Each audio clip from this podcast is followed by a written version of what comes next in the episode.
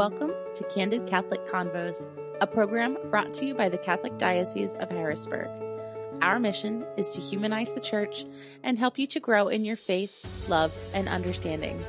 I'm your host, Rachel Trochet, a cradle Catholic who's only human and struggled with faith on more than one occasion.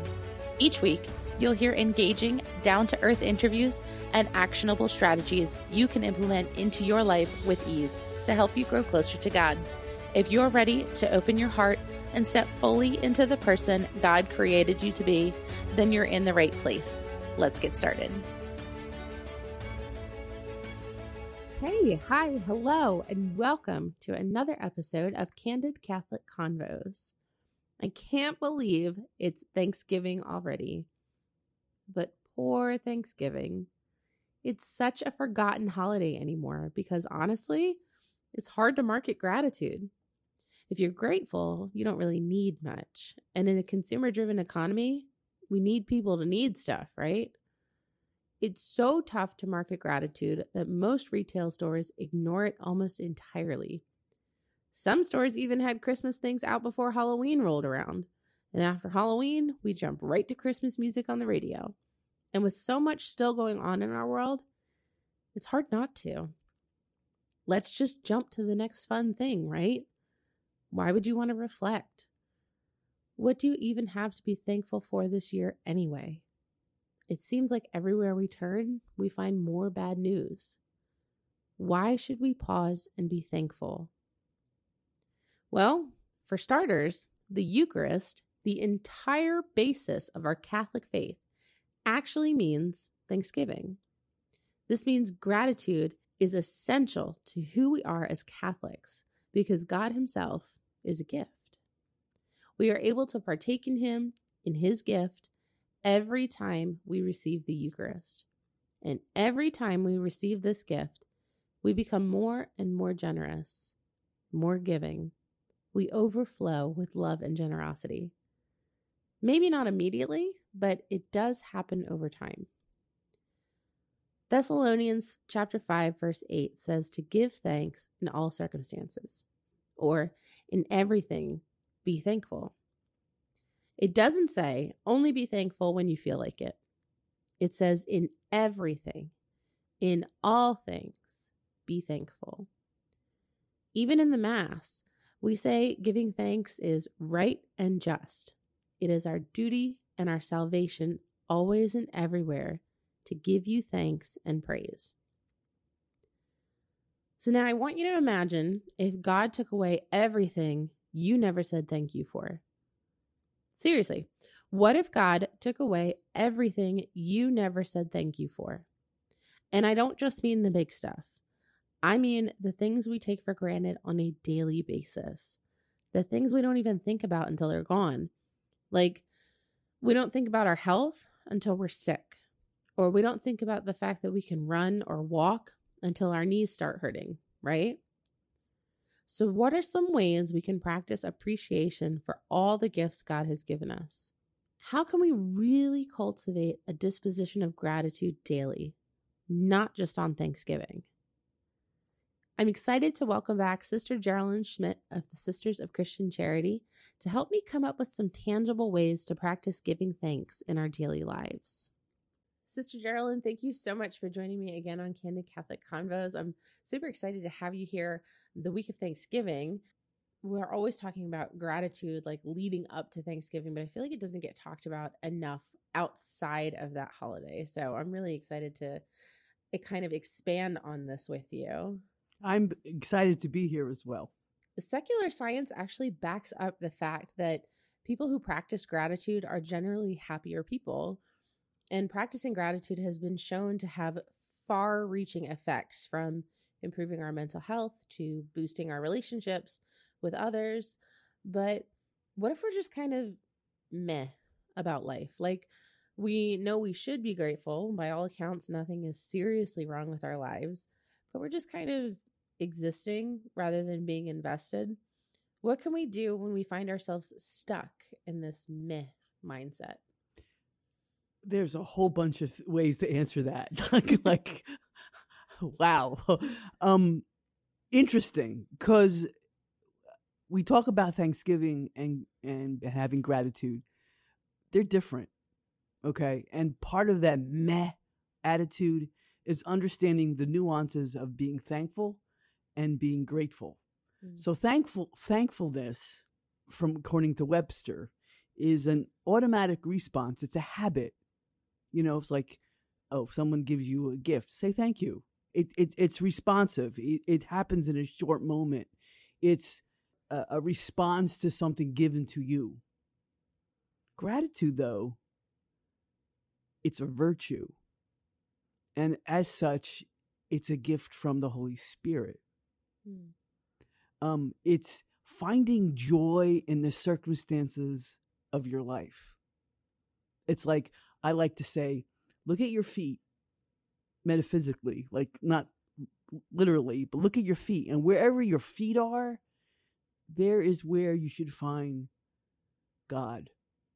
And if you have that mindset, then you're grateful to the circumstances of your life, even if that if that circumstance is painful and not really happy. Like I'm thinking about individuals are dealing with grief, especially around the holidays. That's painful and not happy. But yet, if you can go beyond the pain, you find that God is present. There is the gratitude for it, the, the gratefulness of, of finding God in that circumstance. Those individuals who are like, meh, they're not opening up their eyes to where God is in their life at that moment. You know, in, in the in the sunsets or the sunrises, in in the the brilliance of the frost on on leaves, you know, or the the wonder of of it snowing, like that whole amazing experience that brings up the child within us. It's a matter of perspective, perspective, finding God where you are, because He's present, you know. And sometimes we walk around in a half stupor, drinking our coffee, and not really taking the time you know, to smell the roses per se, not taking the time to to see how God breaks into our life. Does that answer your question? It does, because I, I I often find myself, you know, personally, just kind of like going through the motions, and I, it's very easy to to misconstrue gratitude with happiness of that like oh i'm if i'm not happy then i'm not grateful you know what i mean like it's but it's it's stepping out of the moment and looking at where God is in our lives. Like you said, like he's in the sunrise, he's in the sunset, he's in the fact that we opened our eyes in the morning. So that that does make a lot of sense. It's very, very, in a very interesting way to put it. So. The the the most the most gracious and grateful person I have ever met was a woman who had eight children, all in steps, and the um the third youngest had some type of um, mental health issues, and she she was getting him help. Okay, he woke up in the middle of the night and began playing with matches, and set the whole house on fire. And she buried all the children and her husband, except the child who started the fire. Oh wow! And then he was hospitalized. She lost everything. And in do and like I have I can't imagine that grief. You know, standing by uh, freshly dug graves of your entire family, and the, the child that survived it had to be hospitalized. And I, I met him, goodness, when he was in his thirties, and uh, Eileen was she was the most joy filled and, and energetic and loving person I have ever ever ever met and he was also because her love allowed him to heal and accept what he did even though it wasn't intentional it just happened. Finding the joy in the circumstances of your life. Wow that's very powerful because i can't even fathom but she was able to to do it so it is it is very possible i read about St. Ignatius of Loyola, Loyola, I always say that wrong.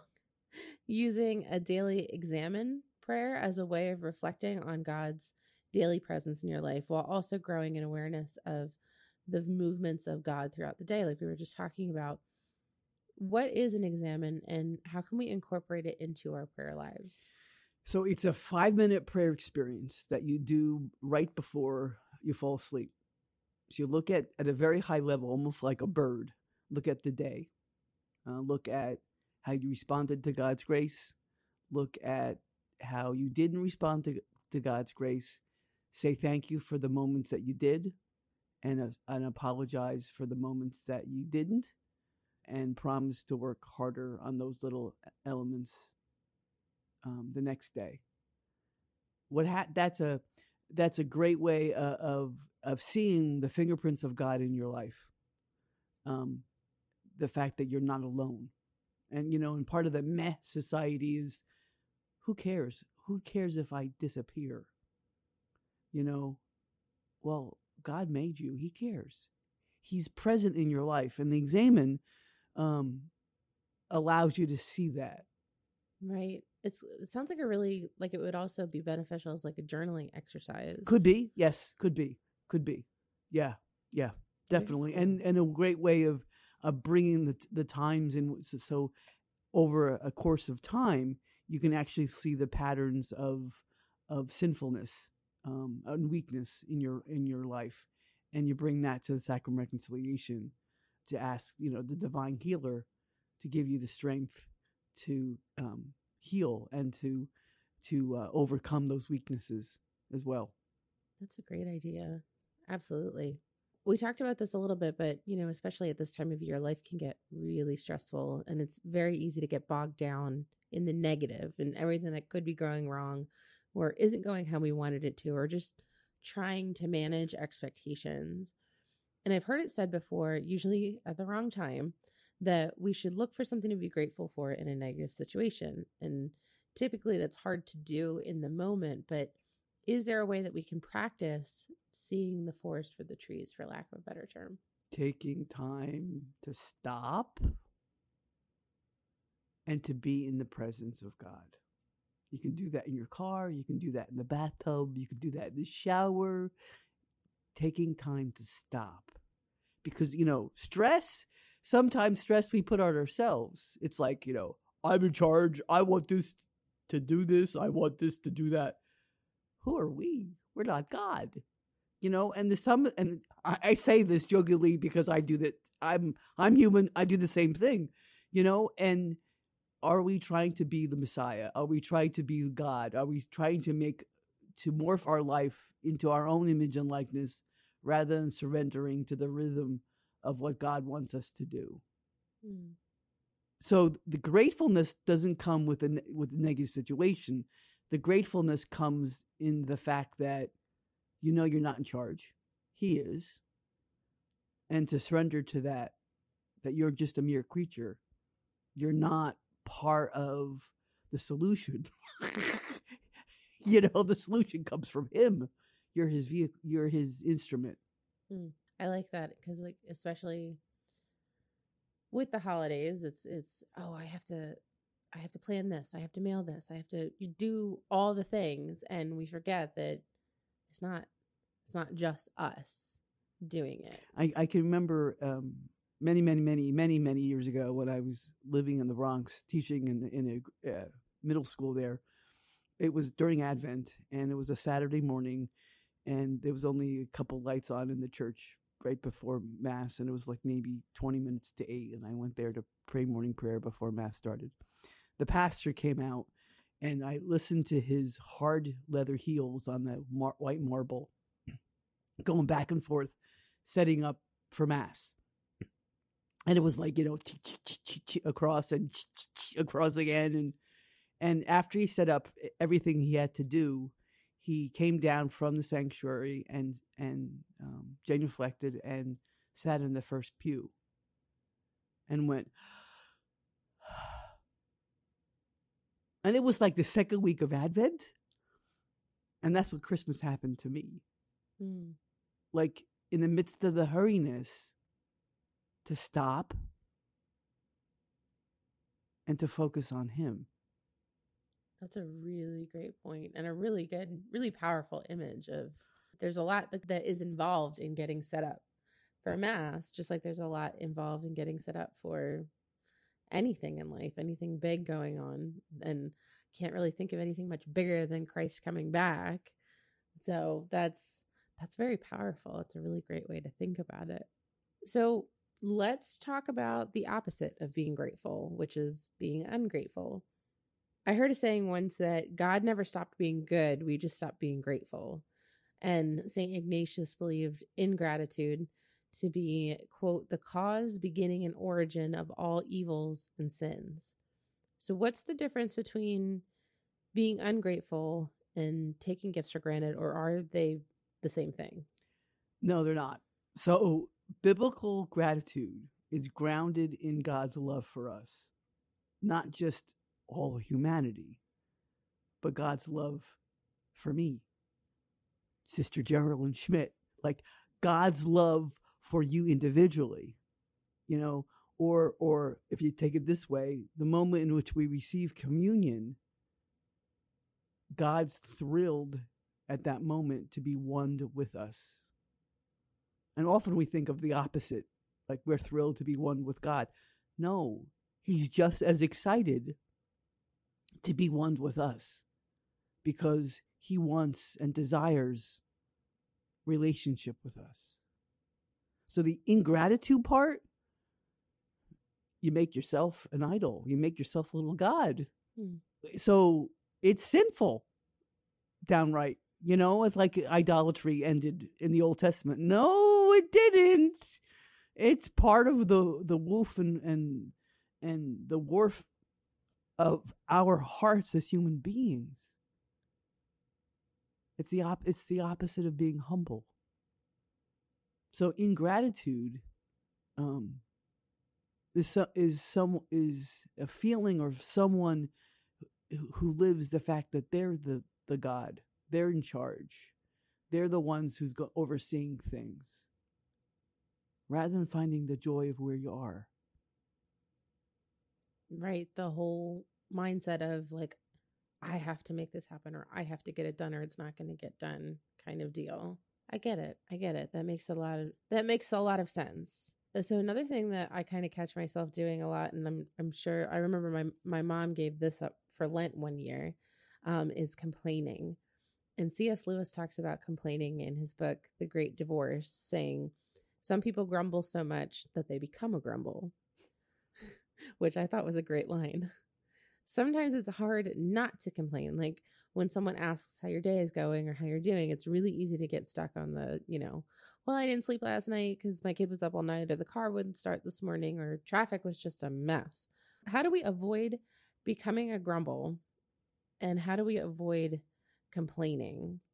I think it comes from an understanding of as we grow and become adults and we echo the gift of Christ on the cross in our lives like he Jesus cried out in the agony, "Take this cup away from me." That wasn't a grumble, though, because he knew it was coming. That was a prayer. Okay, but we grumble because, like, Christ gives us the cross, and we don't accept it. We, we fight about it. You know, I often think, I th- often think of um, Simon of Cyrene. You know, like he was forced to carry the cross for Jesus. Can you imagine being pulled out from the crowd and being involved in this condemned and not even knowing who he was, mm. this condemned crim- criminal? And yet, when Simon looked into Jesus' eyes, he only saw love, surrendered to that. So the grumble, and I find this myself when I grumble, uh, somebody gave me a little plaque. It's like a two inch by one inch plaque. I have in my office, and it's a license plate from Arkansas that's that says G R R hyphen R R R. Grr.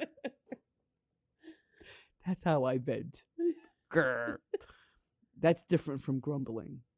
Grumbling is making you in charge and the and trying to morph the world into your own image. Hmm. That makes sense because that was going to be my next question is like, what's the difference between grumbling um, or complaining and then versus venting your frustrations? Like, you can be frustrated with the situation, but how is that different than? So you you air the frustration and you leave it there. Grumbling, you air the frustration, you drop it, you look it up and go, "Oh, I can handle that," and put it back on your shoulders. it never ends. Mm. What was that story about the guy pushing a rock up a mountain? I think it was a Yeah, it was a, a Greek. Greek Myth- mythology. yeah. yeah. Huh. Okay, that makes sense. That makes sense. You know, it's one of those things where where um, the venting kind of like um, grows roots and becomes entwined in your heart. Again, you pick it up and you keep it rather than saying it and then letting it go. Right. Instead of releasing it, you let it attach to you. Right.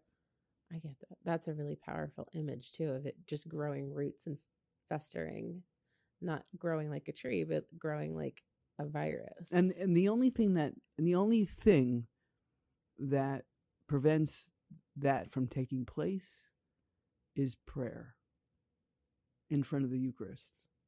Cuz I mean G- that's you know Jesus' body, blood, soul and divinity here. It's it's bringing that moment in time of Jesus on the Calvary and Calvary and on and the resurrection into the 21st century for Right. us. and Eucharist means Thanksgiving, right? Yes. Oh, yes, it does. the other day my kids brought home a gratitude turkey from school and they were to put all the things they were thankful for on it and i love this idea and i want to incorporate more practices like this for them so that they can understand how truly blessed they are what are some ways that we can grow gratitude within our children is it similar to how we practice as adults No, children are often much more simpler and they can see things that adults have forgotten because adults are caught up in whatever. Um, the simplicity of just naming it, what I'm grateful for. Um, my sister does that with her son, with my nephew.